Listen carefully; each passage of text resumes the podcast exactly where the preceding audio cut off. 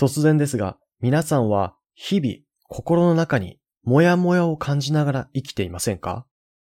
いつも何か大事なことを忘れている気がして落ち着けなかったり、ずっと頭の中で何かが引っかかって不安を感じたり、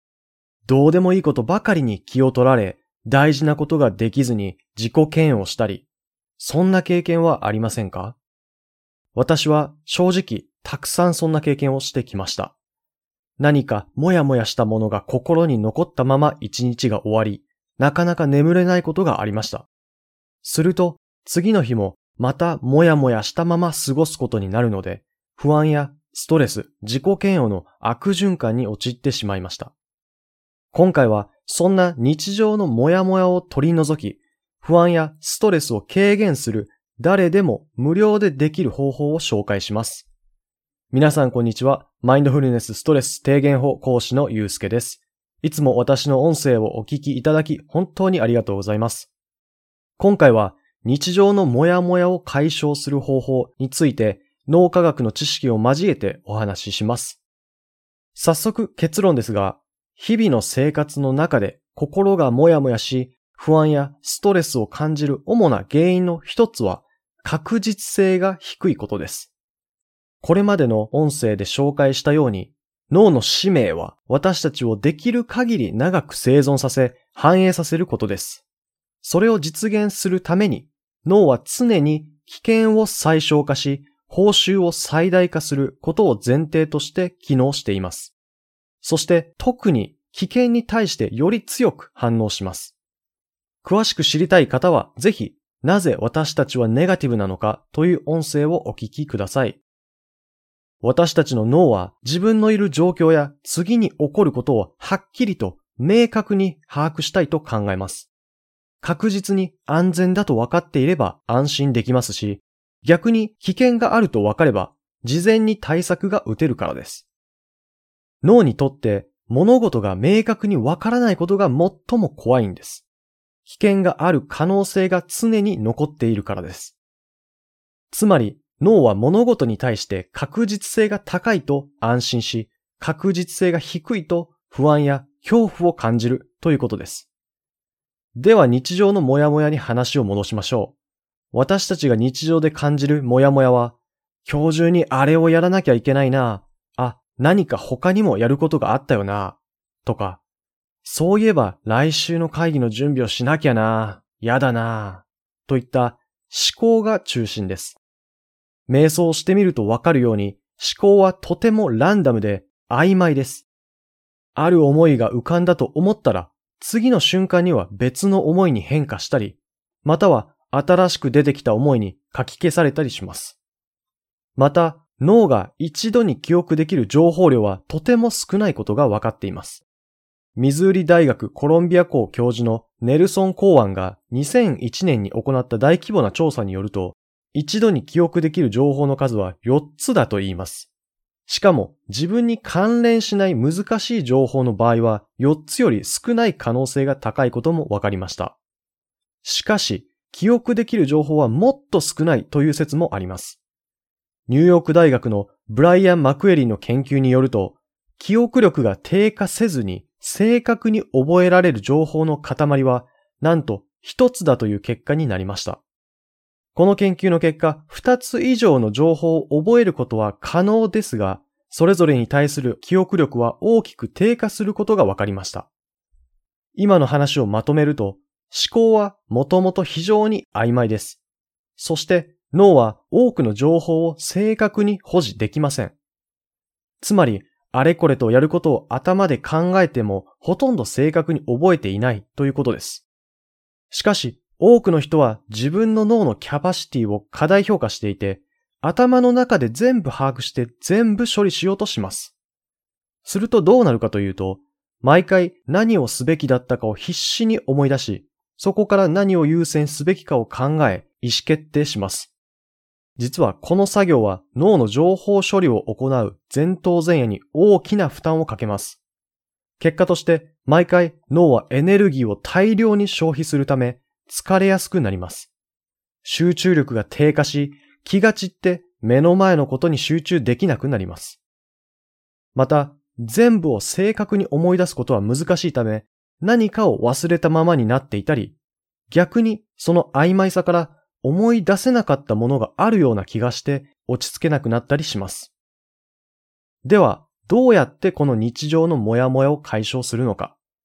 ここまで引っ張っておいてなんですが、特に画期的な方法ではなく、誰でも知っている方法です。それは頭の外に出すこと。つまり文字として書き出すことです。書き出すことがとても有効だということは様々な本に紹介されていますが、ここでは私なりにメリットを紹介します。一つは確実性を高めることです。先ほど説明したように思考は曖昧で雲のように変化します。厄介なのは思考はネガティブに引っ張られやすい傾向があることです。これはなぜ私たちはネガティブなのかという音声で紹介した脳の性質があるからです。頭の中でぼんやりとした形で放っておくと、思考はもともと曖昧なので確実性が低いだけでなく、ネガティブな形になりやすく、不安の種になりやすいんです。来週の会議の準備をしなきゃなぁ、と大雑把に考えているだけだと漠然とした不安を感じますが、例えば、プロダクト A、B の情報収集、配布資料の作成、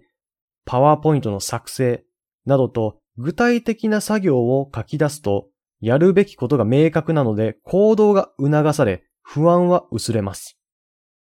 私は思考を書き出すことを曖昧なものに輪郭を与えるという風に表現するのがすごく好きです。思考の輪郭をはっきりさせると、もはや勝手に変化できないので、余計な不安やストレスの原因になりません。自分が考えていたことはこれだと確実に分かっているので脳も安心します。なので思考を書き出すことはモヤモヤを解消するとても強力な方法です。また思考だけでなく感情も文字にして書き出すと非常に効果的です。感情も形が曖昧で変化するエネルギーなので輪郭を与えることで明確に認識できます。もう一つのメリットは大事なことに集中できるようになることです。思考を書き出すと自分の頭に浮かぶ内容を客観視することができます。すると大事なこととそうでないことを区別できるようになります。興味深いですが、思考の状態でこれを区別することは意外と難しいです。例えば、さっき何か考えがあったんだけど何だったかな？と考えるとき、それが実際に大事なことだったか、くだらないことだったかわかりません。そしてそれが大事であろうとなかろうと思い出そうとするために同じ量のエネルギーが必要になります。思考を書き出し客観視できると思い出そうとするエネルギーを必要としないだけでなく思考を区別し大事なことだけに気を向けることができます。結果として無駄なことに気を取られてああ、また一日を無駄にしてしまった、と後悔し自己批判することもなくなります。実際、マインドフルネス瞑想のトレーニングの一つに自分の思考、そして感情を書き出すものがあります。これは自分の内側で起こることを外に出すことで思考や感情と自分に距離を空けて客観的に認識することができるからです。意図的に気づく機会を作る即効性のあるトレーニングです。さて、思考や感情を書き出す方法ですが、手軽に行うのであれば、スマホやパソコンのメモ機能で構いません。可能であれば、紙に書き出す方がよりスムーズに書けると思います。内容はシンプルに、やるべきタスクを書き出すための to-do リストと、これやりたいなあれ知りたいななど、日常でふと思うことや感じることを書く日常メモに分けておくと良いでしょう。to-do リストは具体的に書くことで確実性を高めることができるので、先ほど紹介したように会議の準備と書くよりは、プロダクトの情報収集、配布資料の作成、パワーポイントの作成など、詳細に書くことをお勧めします。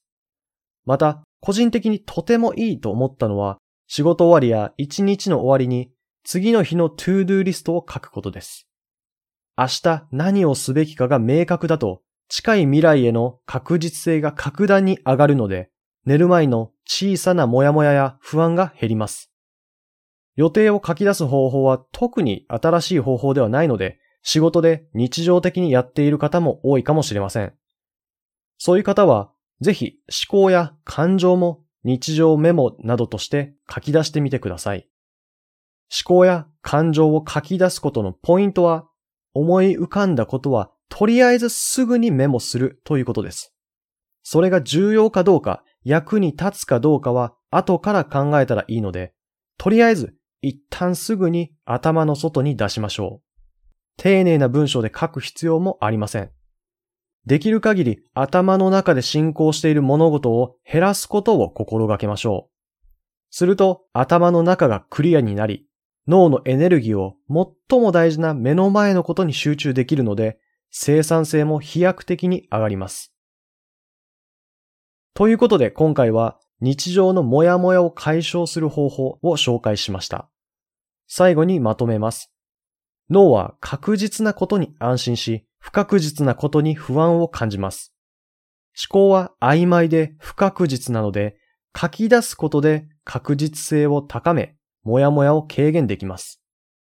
そして思考を客観視することで、大事なこととそうでないことを区別し、今この瞬間自分にとって最も大事なことに集中できます。さて、あなたは何でもかんでも頭の中で全て解決しようとしていませんでしたか？頭の中で考えることは今この瞬間に必要な一つだけにしましょう。真新しい情報ではなかったかもしれませんが、もし日常的に書き出すことをしていない方は、ぜひ試してみて、果たして何か変化はあるか実験してみてください。私は宗教やスピリチュアルではなく科学的に効果が実証されたストレス低減法を通して、一人でも多くの人が不安やストレスから解放され、より心穏やかに一日一日を過ごしてほしいと本気で思っています。私たちはこれから先さらに情報が増え、変化が早まり、予測のできない不確実な世界を経験することになるでしょう。その世の中では周囲の雑音に流されず、地に足をつけ、心を落ち着け、大事なことに集中するスキルが最も大切だと思っています。そのスキルをいつでも、どこでも、誰でも育むことができるのがマインドフルネス瞑想という科学的なメンタルトレーニングです。私のポッドキャストでは瞑想用の音声を配信していますので、ぜひそちらで実践してみてください。マインドフルネス瞑想を実践したい、でも一人でするのは不安だな、という方や、やってみたけどよくわからないという方は、ぜひ私と一緒に瞑想をしましょう。私の LINE 公式アカウントができましたので、ぜひ友達追加してください。今友達追加していただくと、ポッドキャストでは配信していない限定の瞑想音声を受け取っていただけます。友達追加は無料ですので、一度ぜひ覗いてみてください。リンクは概要欄に貼ってあります。Twitter やノートでもマインドフルネスについて発信していますので、ぜひチェックしてみてください。それではまた次の音声で会いましょう。マインドフルネスストレス低減法講師のゆうすけでした。